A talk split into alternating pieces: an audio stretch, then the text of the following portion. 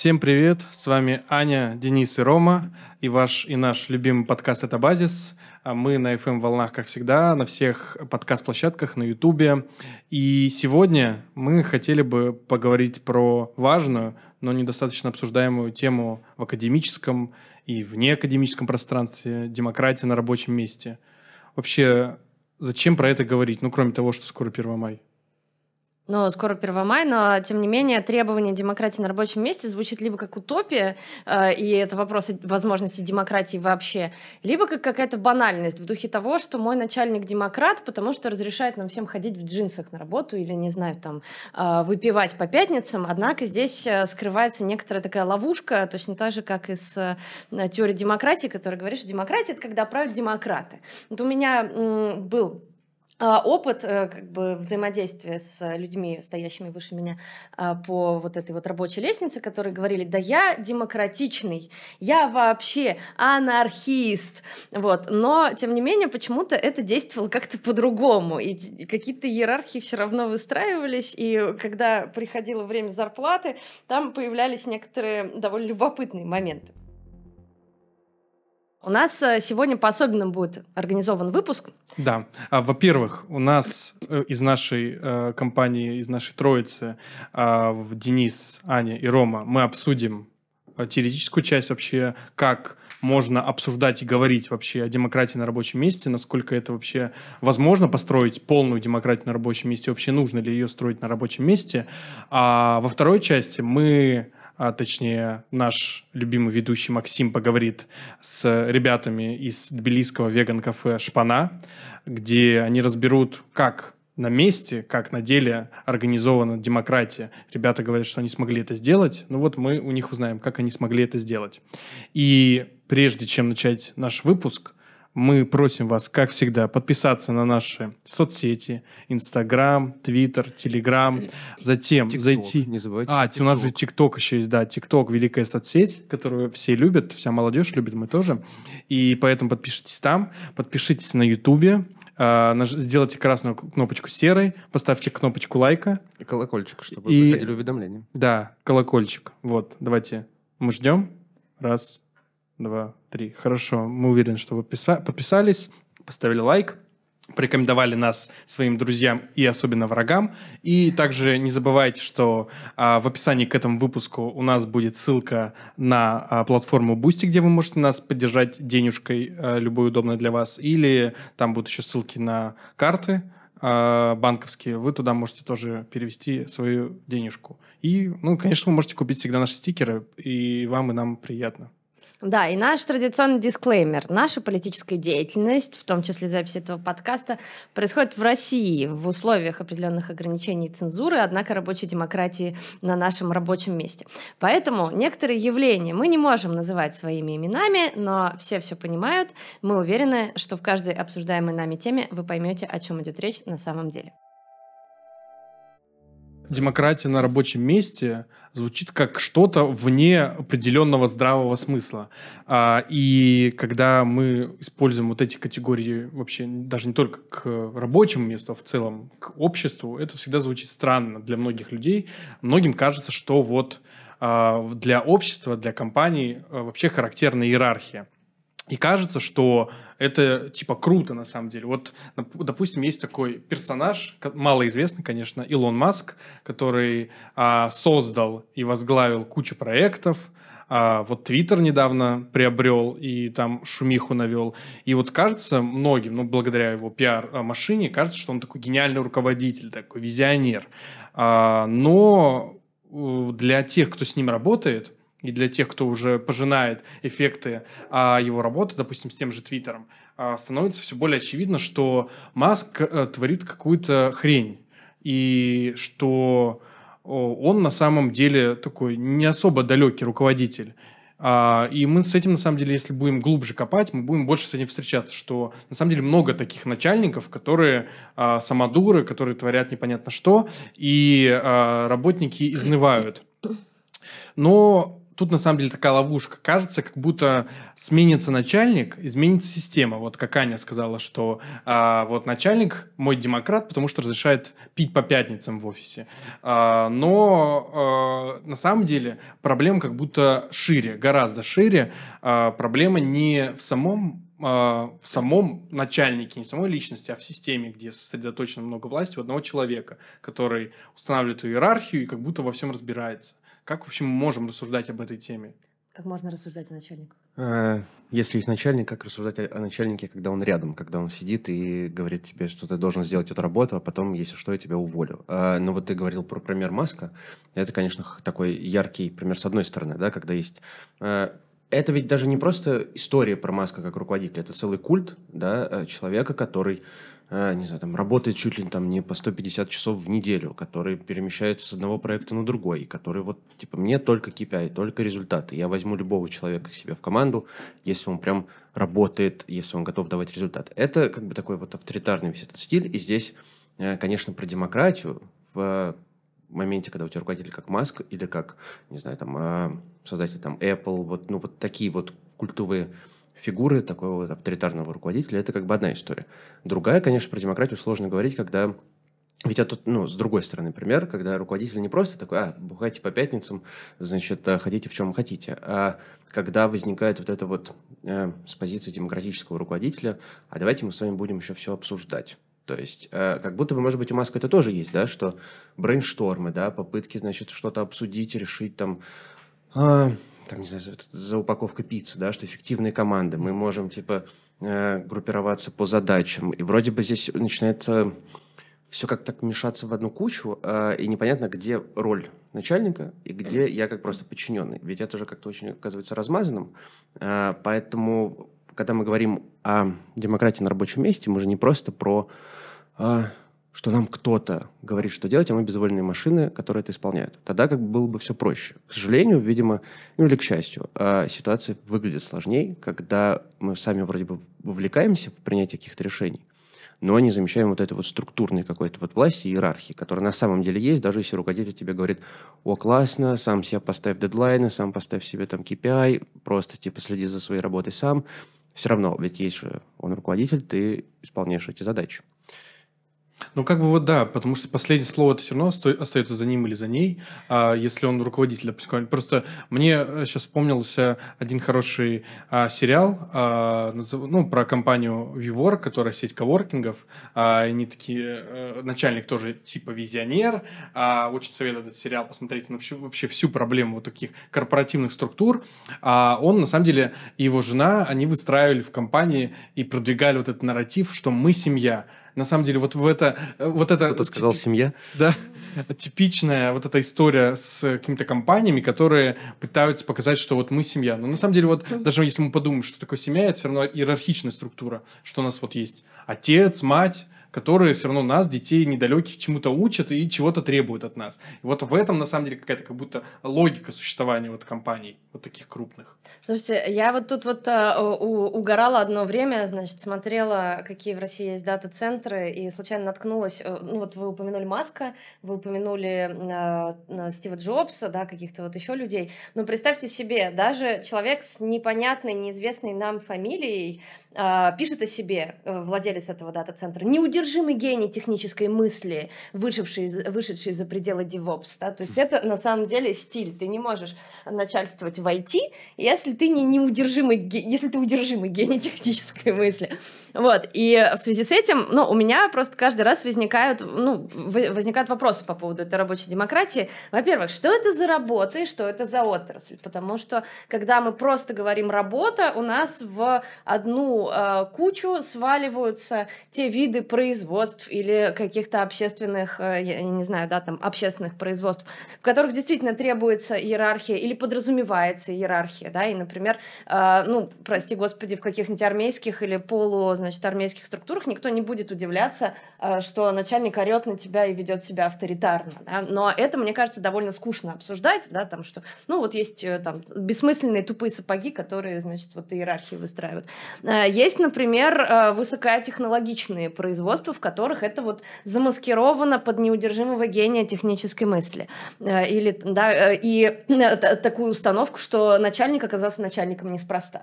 Я могу сказать про академию, да, потому что 20 лет я как бы в этой системе, сколько на свете идиотов в этой системе, совершенно непонятно, но вот эти вот деды, они же не просто так стали докторами наук, в них же что-то есть. И когда тебе вот так вот говорят, «Э, зайка, зайка, идите и почитайте еще немножечко Прудона, надо идти читать Прудона. И возникает, ну, возникает следующий вопрос, конечно, никто из них никогда не советовал читать Прудона, максимум какого-нибудь, э, не знаю, а, Василия Розанова. А, вот. Но, да, если почитать, то возникает, собственно, следующий вопрос по поводу рабочего места и того, что это за работа. Да? Кто владелец этой работы и кто получает деньги? Потому что, когда мы говорим про работу, это может быть государственная работа, где тебе генерала назначили, ну, условного генерала назначили, а, именно исходя из каких-то позиций власти, да, и ты находишься в какой-то, ну, там, социальной отрасли, да, где нету прямой прибыли и непонятно, как ее считать, считать.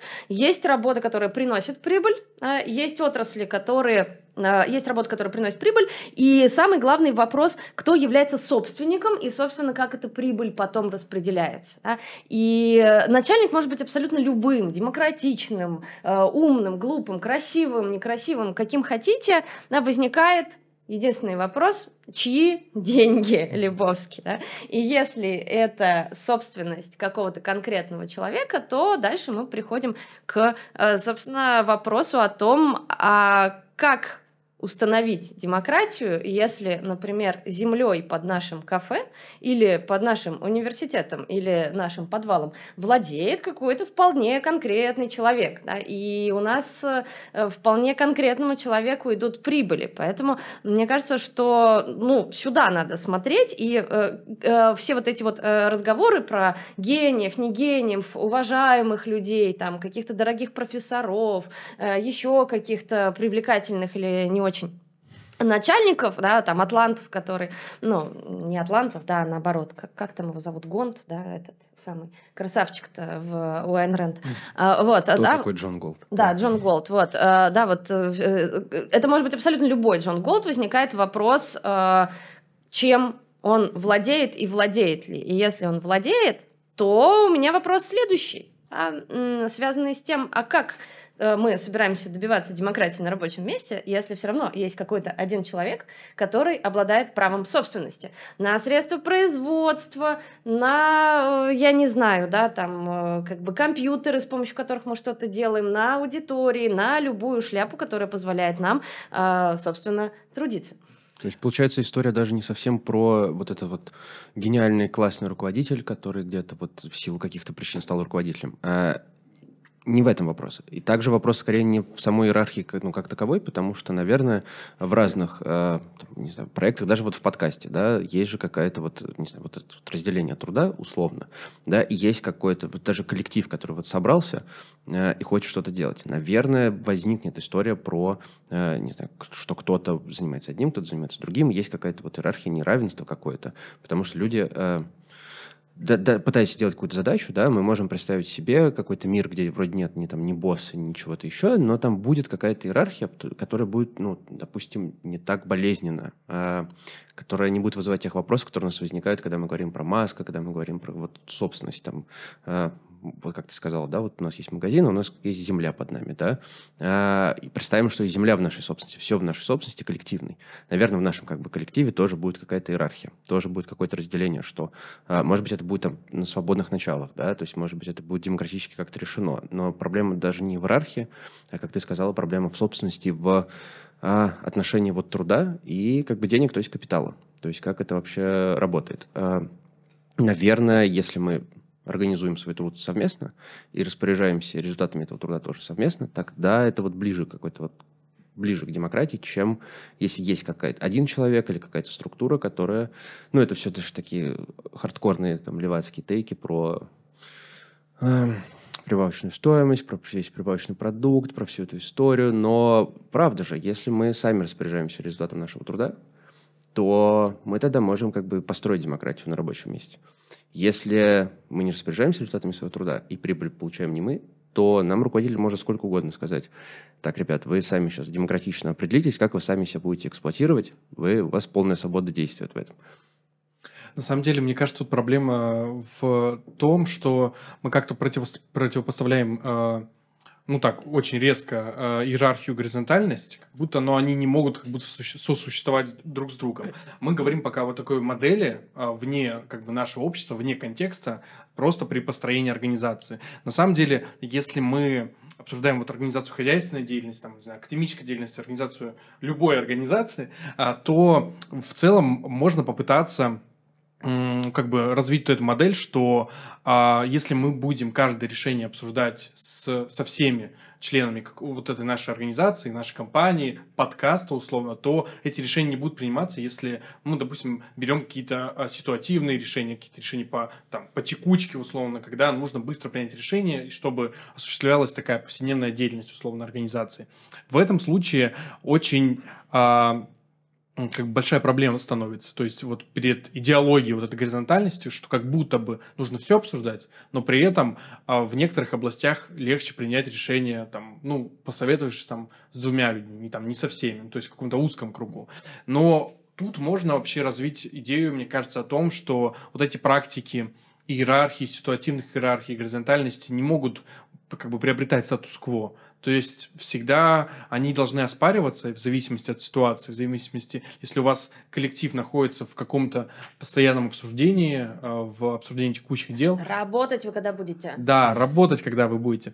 То э, можно в целом э, воспринять эту ситуацию как не статус-кво, что мы принимаем раз вот эту горизонтальность или там иерархию по определенным вопросам, а это будет как ну, определенная оспариваемая ситуация, в которую, в которую всегда обсуждается, и э, такая делиберация происходит при необходимости. Ну, то есть не выстраивать эту модель теоретическую, не переносить ее сразу на почву организации. То есть все время должно быть такой как бы оспариваемый процесс. Потому что как бы вот это управление, э, ну, оно не должно быть, э, мне кажется, постоянным процессом. То есть сама суть как бы теряется. Ну, то есть и сама логика вот эта нелиберальная, что менеджеры э, получают как бы больше власти, чем э, те, кто осуществляет необходимую деятельность, она тоже как бы вредна. То есть и та, и та логика, она встречается с какими-то противоречиями. Вот. И в целом, мне кажется, это можно обсуждать, и тут большие проблемы возникают у этих двух подходов.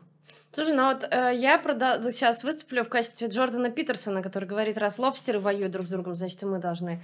Э, ну, что иерархии существуют, да, но ну, Это иерархии факт. существуют не только и не столько потому, что Господь там кого-то наградил, не знаю, силой богатырской, а кого-то там, не знаю, проницательным умом.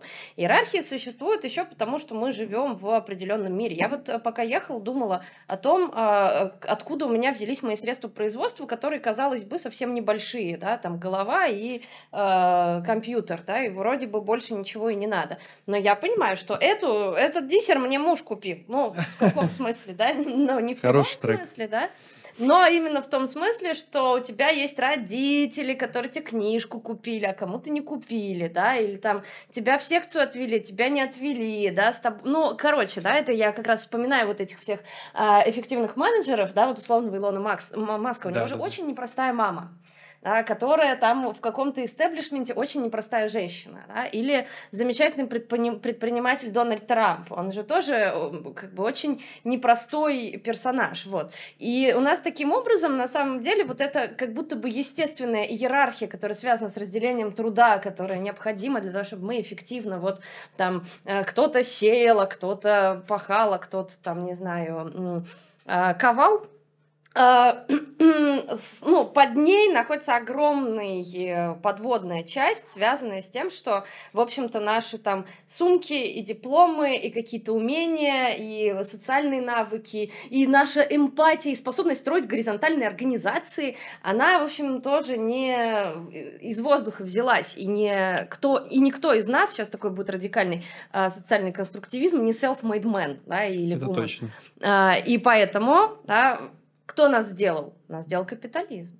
Да? Ну, мама, папа еще, да, но в та иерархическая система, в которой мы находимся. Поэтому я надеюсь, что во второй части э, наши товарищи э, которые в другом месте находятся, ответить на этот вопрос, потому что у меня возникает, да, вот такая вот, э, как бы парадокс, как может быть э, свободный анклав, анклав свободного труда в несвободном мире, да, или в мире, где есть такая четкая детерминация иерархии наших. Да, ну то есть, а, на самом деле, а, вот это на самом деле такой следующий вопрос. Возможен ли вот такой реформистский путь?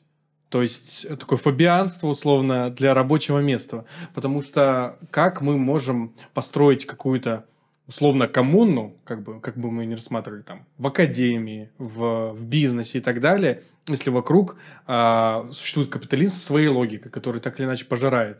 То есть, как будто прежде чем э, ну, не то, что прежде чем, понятно, что вы должны проживать через свой опыт, но понятно, что на глобальном масштабе это не реализовать, пока не изменяется сама система. Даже, может, своя какая-то философия подхода к организации процессов рабочих. То есть, если мы... А, мы все равно существуем в этом так, э, так или иначе. Даже а, если мы условно организовываем процесс э, в какую-то ну, горизонтальную организацию делаем, условно вот подкаст наш, мы так или иначе не выстраивали это как авторитарную организацию, как ту, где существует там а, главный редактор и так далее, и так далее, где все вот командуют э, какими-то пешками условно, и здесь существует какой-то рост по карьерной лестнице. Да, это я а, фантазирую, и не то, чтобы я об этом мечтаю, нет, это не, не мои мечты.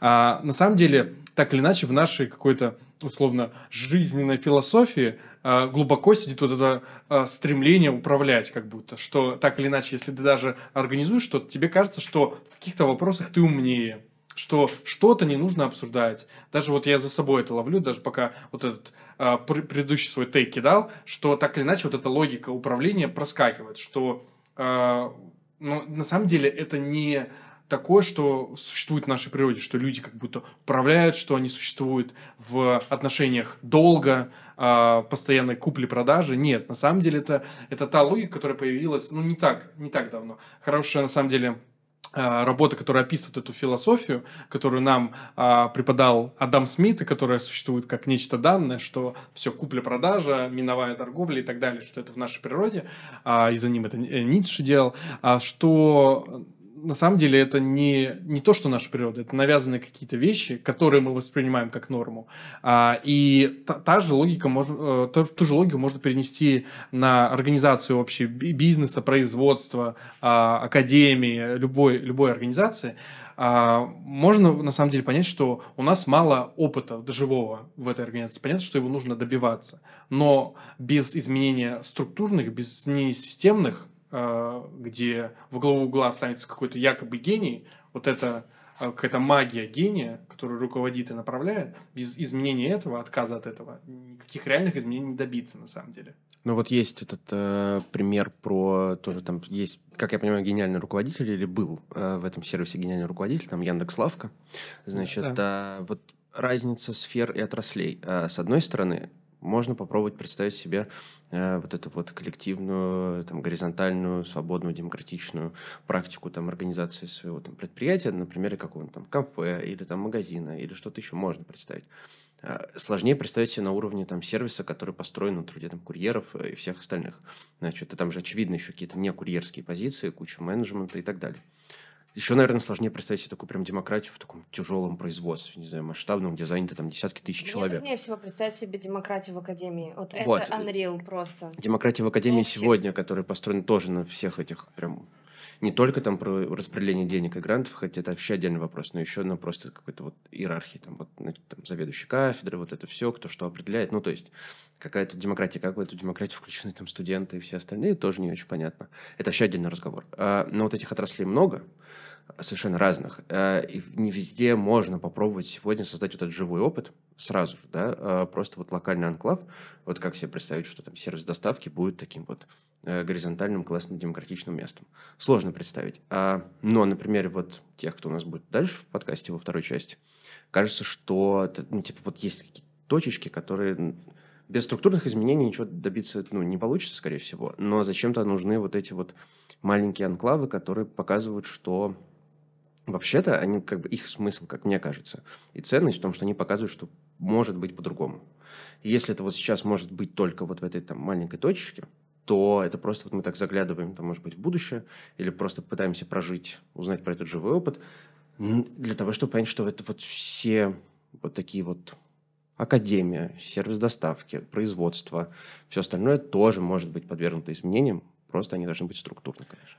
На самом деле, э, вот такие точки самоорганизации, такого низового даже управления в производстве, э, вспоминается пример Тарнакской девятки, э, про вот это, ну, такие левые анархисты, которые были во Франции, создали в одной деревушке захудалой такую коммуну горизонтальную и организовали такой, ну, ну сельскохозяйственное производство, такой агро, агробизнес, но на самом деле ориентированный больше на такие местные районы, все это э, вся эта коммуна зажила, деревня зажила, все такие были счастливы, что-то начало, какой-то движ появился, работа так или иначе.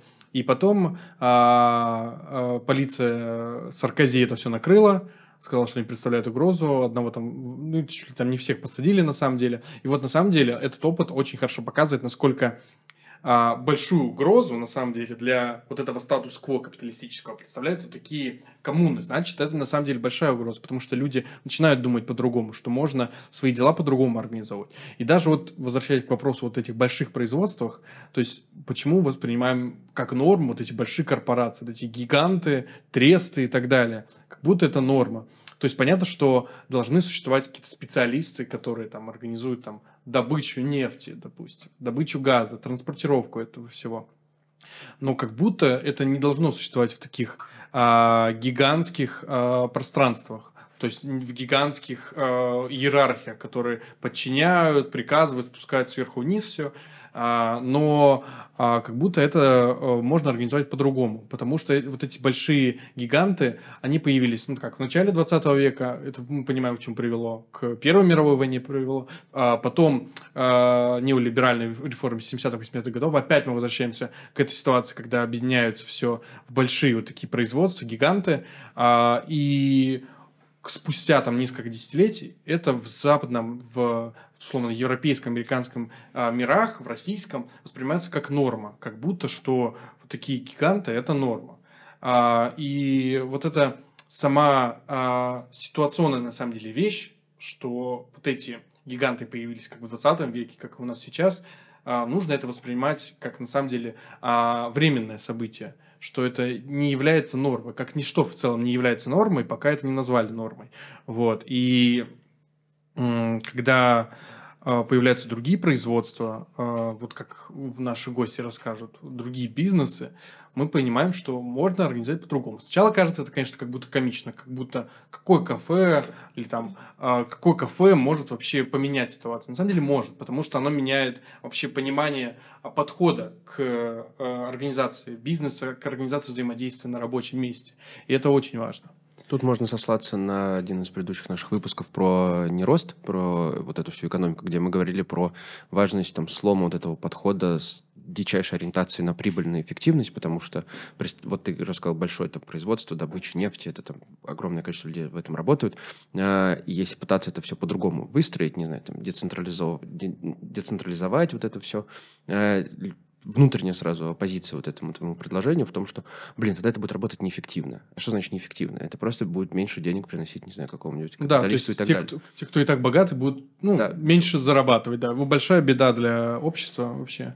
Слушайте, у меня совершенно другая фантазия. Ну, это так, в плане на наших э, таких э, друзей, которых мы давно хотим позвать, э, школы акселерационистов и людей, которые увлекаются всеми этими вещами. Э, ну, потому что у меня-то по поводу э, рабочей демократии, особенно особенно когда вы тему заявили, была сначала э, первая мысль работать. Ну, ну нет, ну то есть, э, как бы, да, э, возможно, да, какая-то доля вот этого производительного труда там материального, ну вот я надеюсь, будут вкалывать роботы, а не человек там, да, и так далее, хотя, ну, э, хотя мы понимаем, что при капитализме, конечно, рабочая сила получается дешевле даже, чем чат GPT, поэтому проще маленьких китайских детей сажать, отвечать на идиотские вопросы белых европейцев про чат GPT, вот, а, но... Есть, например, а, наоборот, а, отрасли и сферы, где как раз вот это вот укрупнение позволяет э, большую демократизацию. Я имею в виду как раз IT. Э, но вот э, в частности успешный да, проект Debian, который является операционной системой на основе значит, Linux, насколько я понимаю. Вот. И там идея заключается в том, что это сообщество, которое не получает никаких прибыли, оно самостоятельно собирает вот этот вот новый-новый код и свободно его распространяет. И там, ну, лицензия, которая запрещает как бы платно платное распространение, насколько я понимаю, вот это Creative Commons, хотя, может быть, я прямо сейчас а, ошибаюсь. Но, а, да, вот такие лицензии есть. И речь идет о том, что вообще-то, если у тебя производство стоит относительно мало, например, это твой компьютер или твоя голова, вот, и есть а, возможность устанавливать связи по миру и объединять большие сообщества, то как раз и становится возможной демократия в том контексте, что это автоматизируется, да, и у тебя есть доступ к информации, если это правильно все сделано, да, ну, то есть к чужому коду, да, и ты предоставляешь э, доступ к своему, вот, и вы можете там объединяться, договариваться и так далее, вот, но есть единственный недостаток, я об этом думала как раз в связи тоже с академическими всякими штуками, ты не получишь в конечном счете славы. Я вот думала, да, у меня есть какое-то количество проектов недописанных, да, и я думала, найду себе значит, там соавтора, да, или там э, коллективно мы с вами поговорим про рабочую демократию. А потом я думаю, но, но, а как же мое имя, моя интеллектуальная собственность, мой символический капитал? Ну вот, вот. это что глубоко сидит в каждом из нас. Да, да, да, но вот, нет, на самом деле, конечно, это сам, плевать на символический капитал, но вот если, да, э, от этого, вот даже от символического капитала избавиться, да, то есть вот если бы меня кто-нибудь кормил, да, то в целом вот ребята, которые занимаются какими-то коллективными проектами, проектами, они в сущности вот этим и, да, они сознательно отказываются от своей собственности, ну, от интеллектуальной собственности. И это вполне возможно. Прогрессивная философия у этих ребят. Давайте, может, подведем какой-то итог нашим измышлениям. А, вот как будто кажется, что при текущей ситуации, при капитализме, при а, такой глобальной экономике при отсутствии каких-то альтерглобалистских проектов мощных, а, как будто очень сложно что-то а, сильно изменить в, а, в практиках управления, практиках кооперации на рабочем месте. Но держа это в голове, что саму систему, эту широкую эксплуатацию, угнетение нужно в корне менять а, и избавляться от нее, нужно понимать, что существуют островки, которые создаются энтузиастами, которые отказываются от э, привычных нам а, практик угнетения, практик э, эксплуатации, и они позволяют создать какую-то новую философию организации производства, организации бизнеса. А, и при обсуждении, при отказе от иерархиях, они а, протаптывают аккуратно какую-то дорогу к будущему. И э, в эти, эти практики дают надежду и веру в то, что человек это не просто какой-то рациональное существо, которое стремится к, к прибыли и стремится к угнетению других, но и какое-то более высокое существо. И об этом, об этих практиках нам расскажут наши друзья, ну, я надеюсь, друзья а, в будущем, товарищи, а, из а, кафе «Шпана». С ними поговорит ведущий Максим. А вам спасибо. Всем пока. Пока. Будьте горизонтальными. Всем привет. Э, на связи все еще подкаст «Это базис». А, сегодня у нас такой необычный эксперимент, когда у нас происходит такое интервью не в России, хотя первая часть выпуска, как вы уже могли увидеть или услышать, происходила в России. А сегодня мы собрались в Тбилиси обсудить э, вопросы э, демократии на рабочем месте, только уже не с теоретиками, как это было в Москве, а с практиками. Вот, поэтому хочу представиться. Меня зовут Максим Веселов, я ведущий подкаста «Это базис». Меня зовут Диана, я сотрудница кооператива «Шпана». Я это. Я тоже шпана. Вот. А, как я уже сказал, сегодня мы будем обсуждать вопросы демократии на рабочем месте. И, как, наверное, некоторые из вас могут знать, веган-кафе «Шпана» — это такой вот э, некий горизонтальный эксперимент по организации пищевого производства, скажем так, э, на условиях э, горизонтальности и демократической работы. Перейдем сразу к делу. хочется задать вам вопрос, очень насущный. На самом деле он обсуждался у нас уже в первой половине подкаста. Но я думаю, вы можете как-то раскрыть нам его с другой, с новой стороны. А возможно ли вообще демократия на рабочем месте при сложившейся капиталистической системе? Потому что, ну, как бы мы видим так, что экономика функционирует так, что, условно говоря, успешным бизнес становится тот, который играет по каким-то правилам. А, и, соответственно, рано или поздно вот эти вот э, как бы структуры, которые не играют по определенным правилам, их либо вы, выкидывает из игры. В общем, они долго не живут просто потому, что система этого не позволяет. Э, вот, как бы. Как вы думаете, вообще, э, резонно ли стремление к демократизации рабочих мест при том, что у нас есть сейчас? Я бы, наверное, сказала, что мне в контексте вопроса не очень понятны слова про успешность и что такое вообще успех в этом смысле, потому что как будто бы, ну, если успех — это про какой-то, не знаю, супер заработок, то это не про горизонтальные проекты в принципе, мне кажется. Как будто бы их суть именно в активизме и в том, чтобы противостоять вот этой капиталистической действительности, которая все сводит к деньгам. Ну, на самом деле, это очень правильное замечание в плане того, что как бы у людей создается сложное впечатление о том, что вот цель жизни, она может заключаться в том, чтобы зарабатывать деньги. Да, но все забывают о том, что деньги — это всего лишь средство достижения каких-то целей. А, и в первую очередь э, цель жизни для каждого человека, каждый человек определяет сам, но это точно не может цель точно, точно не может быть деньгами. То есть сама цель. А, вот, как бы. Ну, еще, мне кажется, что ты сказал важную вещь про то, что вот участие в подобных горизонтальных структурах это как бы такой некий активизм, потому что мне кажется, что даже если мы видим, что в текущей системе это невозможно сейчас, э, это не значит, что нам нельзя пробовать какие-то новые модели, пытающиеся эту систему изменить.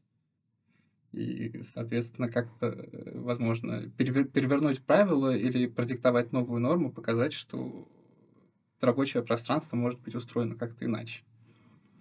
Э, вот. Может быть, у вас есть какие-то наблюдения на тему того, как бы, как существование в, этом, в этой системе мешало вам развиваться, может быть, в какие-то моменты, либо организовываться? Или... А, как будто бы примеров более чем достаточно просто по причине того, что как будто, типа, э, это в целом такая какая-то э, насущная вещь, где как бы мы не хотели э, думать о веганстве и о нас как э, чем-то важным и для нас, и в целом, и как бы мы не хотели свобо- быть свободными, э, все равно есть какие-то обязательства, в существующем мире в виде, не знаю, всяких налогов и всяких каких-то государственных и, не знаю, таких приколов, где тебе так или иначе ну, нужно все равно взаимодействовать с этой системой. И, как мне кажется, мы довольно успешно стараемся противостоять этому. А, возможно, эта успешность довольно условная, но, во всяком случае, я ее ощущаю а, в том виде, где очень много что заключает в себя, например, шпана. Есть что-то, что, ну, обычно так никто не делает. Типа, никто, не знаю, никто не пишет такое странное меню или, не знаю, никто, ну, типа...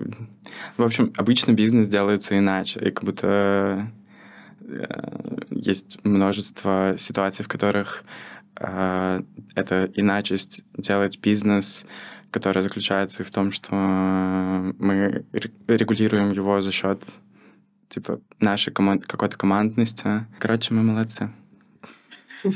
И мы, мы делаем клевые вещи. Мне кажется, что у нас хорошо получается uh, fuck government and capitalism, так сказать. Uh, you see what I'm doing here?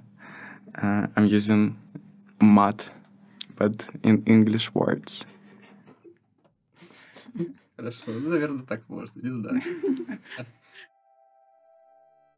Да, наверное, к слову про успешность я бы хотела сказать, что, ну, как я сказала до этого, что это просто не про заработок каких-то огромных средств. Я прихожу в шпану не для того, чтобы, не знаю, посмотреть, там, какая у нас огромная прибыль, подумать, вау, у меня такая крутая зарплата, я сейчас столько всего смогу себе купить, вау. Ну, типа, mm-hmm. это вообще не об этом. Это, наверное, про то, что ты приходишь и просто можешь заниматься делом, которое тебе нравится, своим любимым делом, которое ты считаешь, типа, важным в комфортном для себя пространстве, где нет каких-то начальников, которые на тебя давят и рассказывают, что тебе делать. Вот вы просто все это обсуждаете вместе.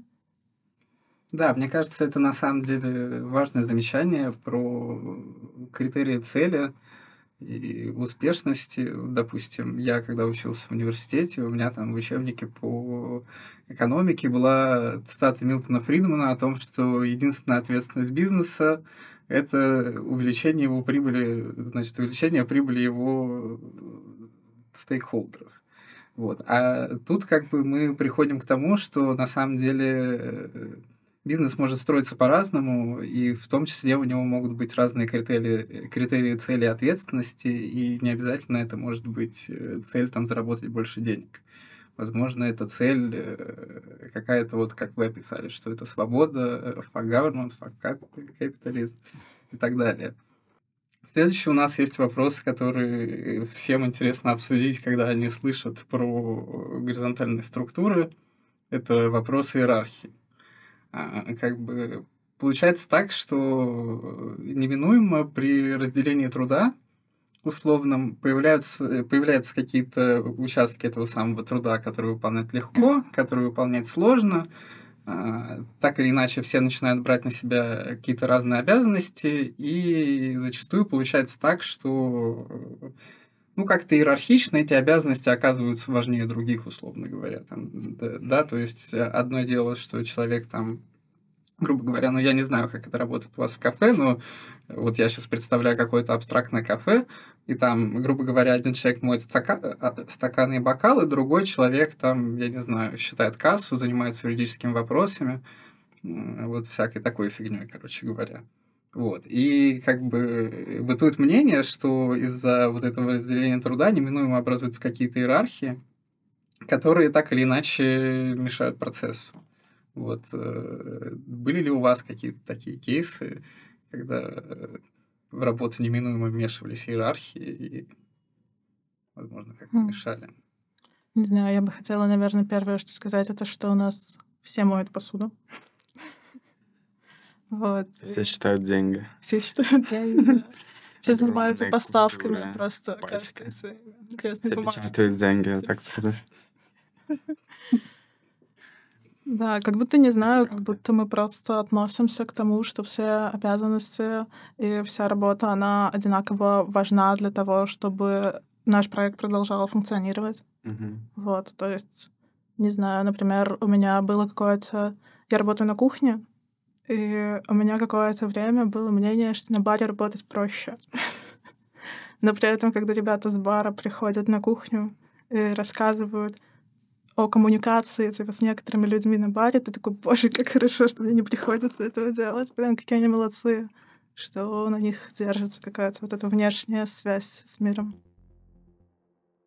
Мы открылись 24 августа, и вот, ну да, где-то около 8 месяцев, и каждую неделю по воскресеньям мы посвящаем тому, чтобы на протяжении нескольких часов говорить о каких-то важных для нас вещах. Мы безумное множество раз проговаривали как раз и, ну, то есть, я не знаю, мы просто постоянно говорим о том, что нас беспокоит, если нас что-то беспокоит, или просто о том, как должна как нам кажется, быть устроена наша работа, и мы множество раз обсуждали какой-то э, такое какое-то вот ощущение, как говорит Дан, про про если ты работаешь на кухне, тебе может казаться, что на баре легче или что-то такое. Ну, типа, я не знаю, мы как будто просто, наверное, иерархия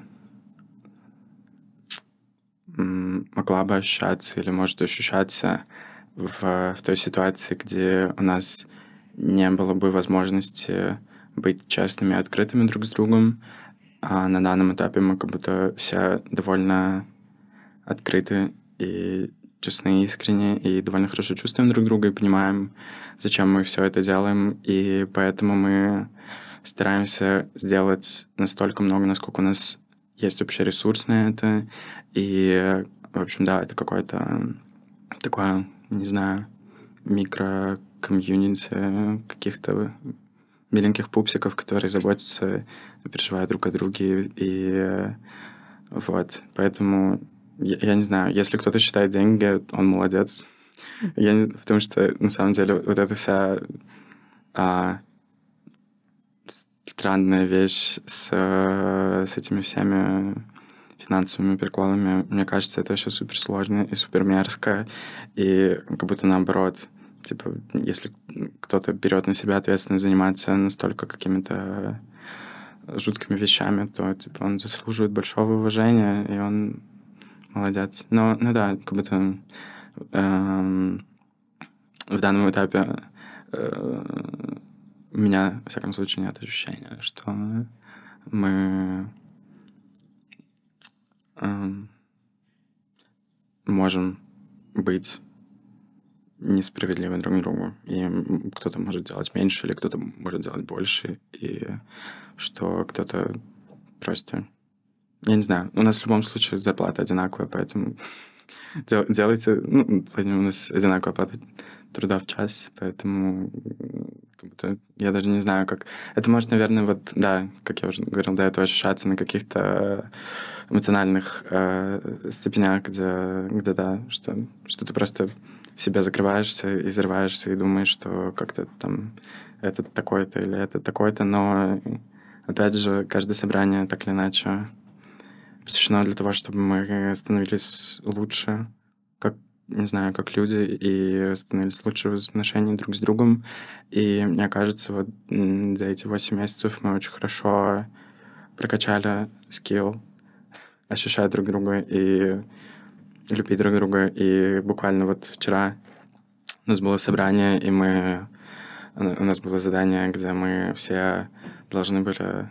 Ну, это просто у нас была идея еще старенькая, мы вспомнили, что а, хотелось бы, чтобы кто, каждый, кто работает, так сказать, в шпане, написали бы а, короткий какой-то текст или большой текст, все что угодно, просто написали бы о том, как они ощущают шпану, что для них шпана, и как они видят шпану, я не знаю, сейчас, в будущем и так далее. Ну, просто какие-то свои эмоции действительно шпаны.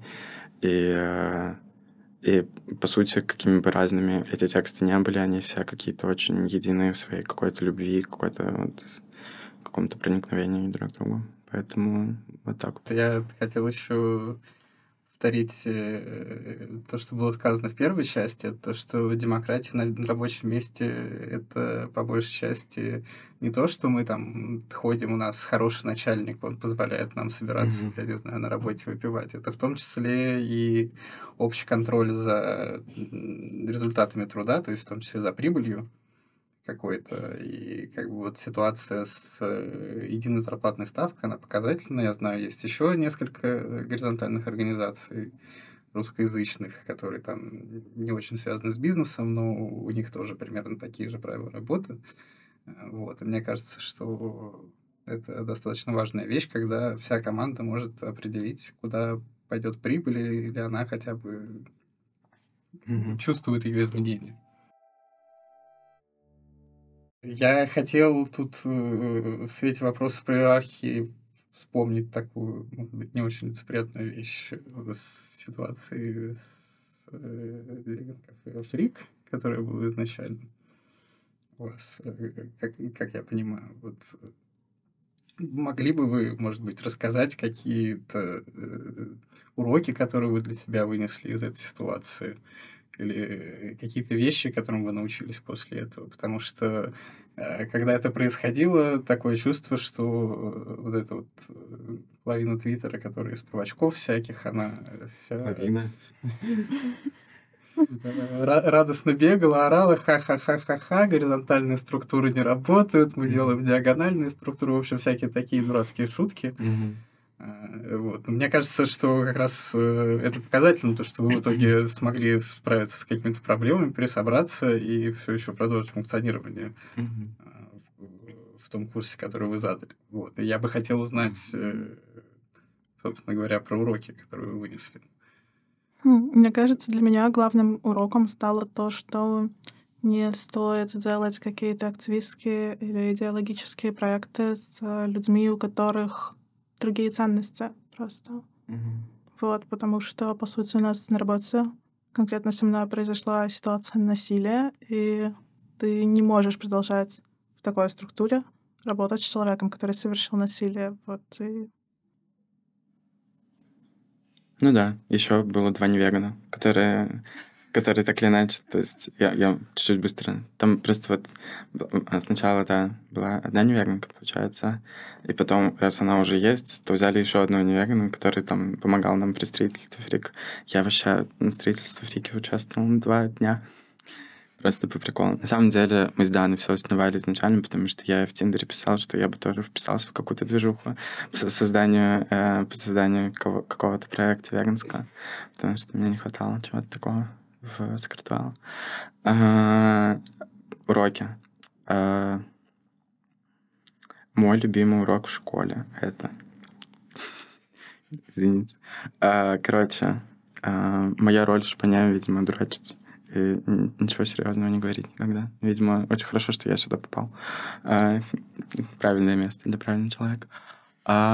Итак, я думаю, просто очень важно, да, что в, в моменте, например, когда был какой-то очень странный раскол и была какая-то эмоционально, физически какая-то выматывающая сложная ситуация, мы по сути, все еще были вместе, и в тот момент, когда у нас были разногласия с э, какими-то членами команды, и... Касики. Э, и в тот момент никто не говорил о том, что будет закрываться фрик, и что-то будет другое или что-то еще.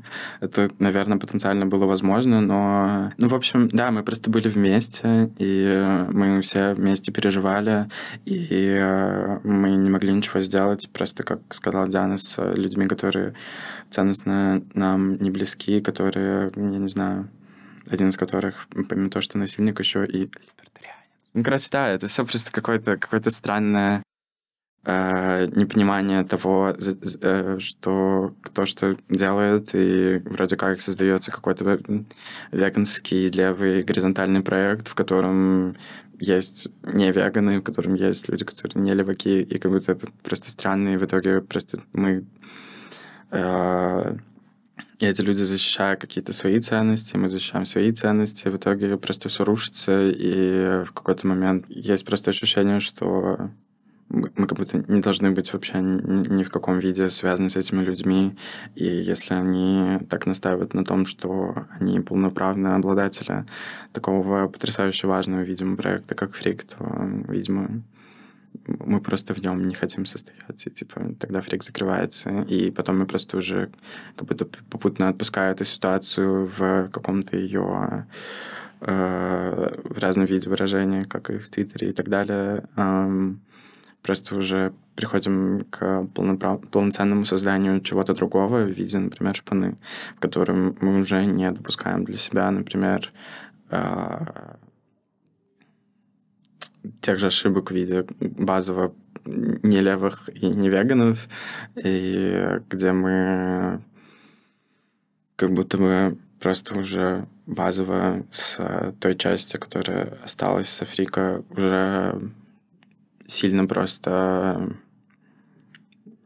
эм, сильно просто распереживались и сильно просто уже настолько э, как будто как будто наверное, если бы не было фрика, не было бы и шпаны, и получается, что э, в тот момент мы были настолько сильная степень близости какой-то у нас была, что все как-то так получалось плавно и правильно, и как-то все просто создавалось, и мы были просто рады тому, что мы можем просто дальше продолжать делать свое дело, продолжать готовить клевую, вкусную, потрясающую, очень-очень вкусную, вкусную, вкусную еду. А, на самом деле, ну, нет, просто, короче, да, просто, что потом просто стало легче. Как будто это просто базовые какие-то штуки, которые мы откинули при первой попытке, и э, которых, которые мы вообще не стыдимся, в том плане, что мы как будто совсем не против того, чтобы у нас что-то не получалось, хотя я даже не считаю, что с Эфриком у нас что-то не получилось, наоборот, то, что он, типа, закрылся и, и сам уничтожился, это, типа, это просто заслуга его существования. Типа он просто изначально так себе был, видимо. Я не знаю, ну просто это что-то, что... Э, это что-то закономерное. И также закономерно появилась шпана с ее также закономерными э, правилами, которых нет, на самом деле. Мне вся эта история напомнила извечный вопрос про необходимость объединения оппозиции. Я извиняюсь, mm-hmm. конечно, так переключаюсь на более э, такую обширную тему, немножко чуть отстраненно, но вот у нас недавно вышел текст Александра Замятина о том, почему оппозиции не стоит объединяться, и он в целом содержит мысли, которые перекликаются вот с этой историей, что как бы когда мы начинаем объединять людей из разных лагерей с разными взглядами, это все превращается э, либо в какую-то кашу, либо в структуру, в которой невозможно существовать. Но, в общем-то говоря, она теряет свою изначальную ценность. И ставить э, какие-то, мне кажется, политические или идеологические цели при работе в такой структуре, которой нет э, единства по каким-то базовым вопросам, условно говоря, это тяжело. А, вот. Э, я хотел обсудить с вами еще вопрос принятия решений. А, на самом деле это как бы насущный для меня вопрос в том числе, потому что э, у нас в подкасте это базис на принятие решений тратится очень много времени. То есть там 150 созвонов в неделю мы можем сидеть там, по несколько часов, пытаться прийти к какому-то консенсусу. И, в общем-то говоря, извечный вопрос, как бы, вот если мы будем выстраивать такую структуру, где всем все время нужно что-то обсуждать, по каким-то вопросам голосовать, хоть это не очень демократичный подход к чему-то. Ну, короче говоря, вот тратить время на всю эту суету, остается ли вообще время на работу? Как, как, как это все сочетать? Вот, как бы, хотелось бы узнать, как у вас проходит процесс принятия решений, как вы приходите к консенсусу, там, или вы голосуете, может быть, или как-то еще.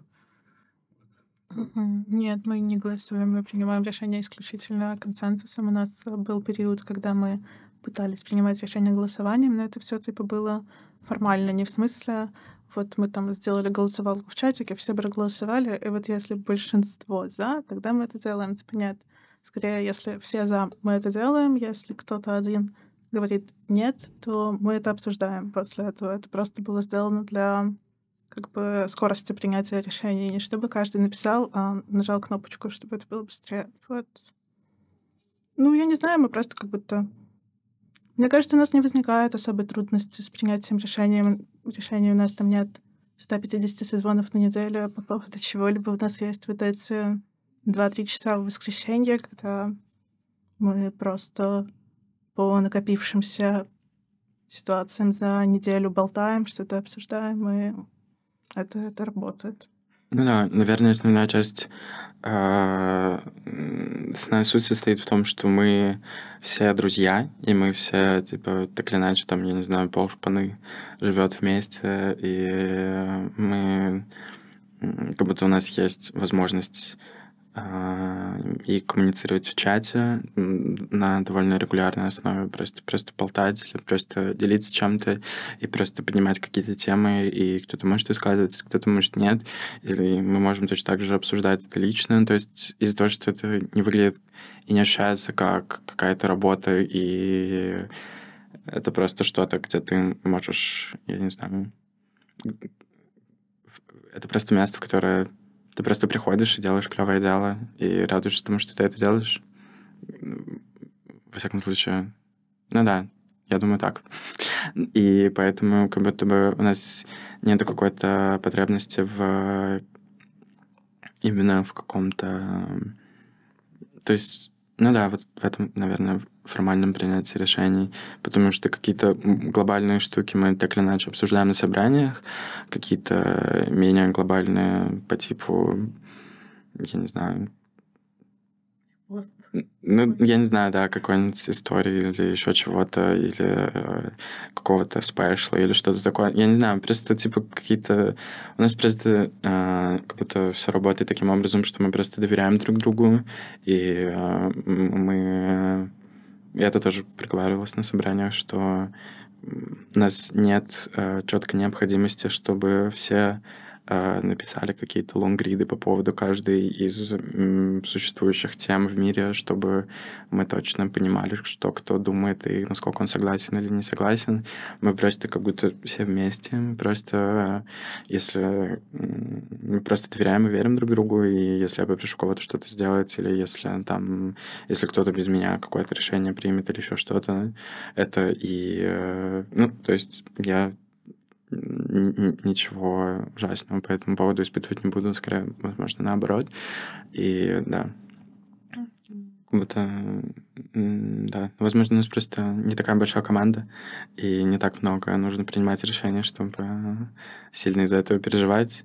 Но, ну да, нам, в принципе, хватает, в принципе, собраний для каких-то более масштабных штук. У нас, в принципе, это даже как-то не сильно распределено в том плане, что да, нет какого-то критерия полноправного, пол, полноценного, где, э, как я уже сказал, все должны как-то супер сильно высказаться. Наверное, в идеале было бы клево, если бы все э, имели все равно какую-то позицию, какую-то точку зрения, но бывают разные ситуации, когда ты не хочешь высказываться или ты не можешь высказываться, у тебя просто, не знаю, нет ресурса, и просто какие-то вещи, на которые, я не знаю, там тебе все равно, какие торты мы будем делать на заказ, потому что ты ничего не понимаешь в том, какие торты мы вообще делаем, как их делать, просто потому что кто-то другой просто делал до этого проект в Екатеринбурге и делал там торты тоже. Вот. И э, поэтому, да, типа, я, например, вообще болтушка, и э, на собраниях очень много говорю. Диана тоже говорит, достаточно. И, например, кто-то еще может говорить достаточно много, а кто-то, например, говорит не так много. И, наверное, в каких-то ситуациях, э, возможно, со стороны или для каких-то отдельных взятых случаев это может ощущаться так, как, как будто бы все недостаточно полно высказались, но никто не обязывает меня говорить очень много, а кого-то говорить очень мало, и э, Короче, да, это все, наверное, просто про ощущения и просто про какой-то комфорт и понимание, что я могу быть услышан, и я буду услышан, и просто про какую-то свободу высказываться. Да, ну мне показалось интересной вот эта вот э,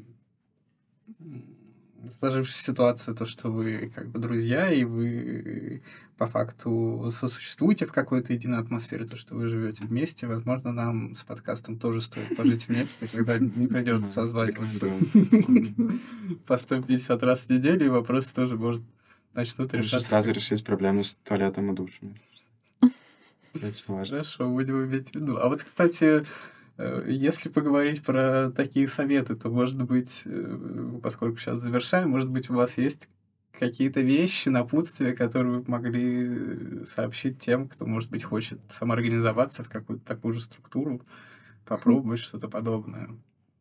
Мне кажется, главное — это уважать друг друга и любить друг друга, и не забывать о том, что вы в первую очередь здесь не для того, чтобы доказать, что вы правы и чтобы приняли исключительно, там, не знаю, вашу точку зрения, а что вы делаете общее дело, и что это важнее всего, что важнее всего найти решение и прийти к консенсусу, а не отстаивать свою точку зрения, типа уметь просто отказываться от того, что ты себе сам надумал, в зависимости от нужд команды и других взглядов, других высказываний. Ну да. Ну, мне, мне кажется, на самом деле, э, возвращаясь, наверное, еще каким-то вещам, где кто-то, может быть, чем-то не согласен. Для меня как будто очень важно и остро стоит тот факт, что кто-то может быть против чего-то или кому-то может что-то не нравиться.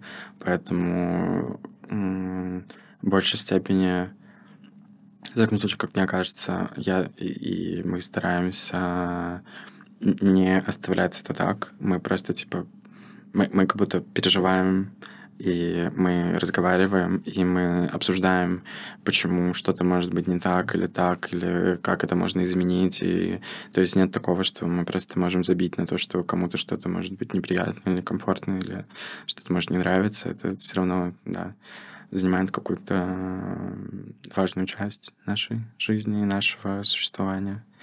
А какие-то напутствия, наверное, не бояться а, и, наверное, верить в свое дело, потому что как бы сложно нам, например, не было сейчас до этого, и это прям, это все равно супер сложно делать что-то всем совместно и что-то такое прям уверенное большое чем, я не знаю, просто приходить на работу, где тебе говорят что-то делать, ты просто что-то делаешь, и типа потом ходишь домой. То есть мы так или иначе очень много сил тратим на какие-то а, на какие-то вот базовые человеческие взаимодействия, на, на, на, на то, что, я не знаю, если кто-то из нашей команды с кем-то поссорится, то вся команда будет переживать из-за этого неделями. И, типа, как будто, видимо, нужно быть готовым к этому, что, что, что к, к сожалению, наверное, это сложнее, чем просто как-то чем не горизонтальная, видимо, структура, но мне кажется, она того стоит, потому что такой вид э, такой вид работы для меня ощущается наиболее важным и ценным и целостным. Как будто это мое единственное, что вообще как-то может соединяться в этом мире в виде э, работы и заработка денег и того, как это надо делать в данной ситуации пока что я это только так вижу. Так-то, конечно, я бы вообще приходить готовить еду бесплатно с удовольствием. Так-то деньги вообще то его знали. Э, типа, если бы не надо было зарабатывать деньги, мне кажется, что она бы вообще супер другим местом была бы, и она бы просто, типа, вайбила. Хотя мы и так очень стараемся просто прикалываться и вайбить, и просто делать клевые штуки. И, наверное, это тоже одно из напутствий. Просто, типа, просто чувствуйте друзья. Я бы, наверное, к словам Эдика про не бояться хотела добавить кратко какую-то свою историю, в смысле, что я всегда хотела заниматься каким-либо активистским проектом и зарабатывать себе на жизнь исключительно таким способом, ну, то есть таким, который я считала бы по-настоящему ценным, но при этом я никогда не представляла себя как какого-то командного игрока. Я думала, типа, блин, договариваться с кем-то, зачем? Я лучше все сделаю одна. Но мы не побоялись, мы сделали этот проект, и я чувствую, как за вот это сколько, 8-9 да, месяцев. Сегодня все бесплатное. вот. Что я очень сильно выросла над собой, меня очень многому научили эти 8 месяцев, научили, там, не знаю, базово любить людей, базово помнить о том, что вы все хорошие, даже если вы не рас... ну, даже если вы расходитесь во мнении где-то. И это, это очень ценный опыт. Даже если случаются какие-то конфликтные ситуации, что да, что они не должны ломать нас всех, и должны, не должны все ломать. То есть они могут, и типа тот, тот факт, что они так на нас влияют, это просто э, как показатель того, насколько нам важны мы и наше дело, и то, насколько это все Делать что-то Да, вместе, да, круто, коллективное действие. Да. Круто. И веганец круто, go vegan. Круто, говорят. Верно. Go, да, да, веганство. Приходите, кушайте. И это базис. Это базис. Это не реклама.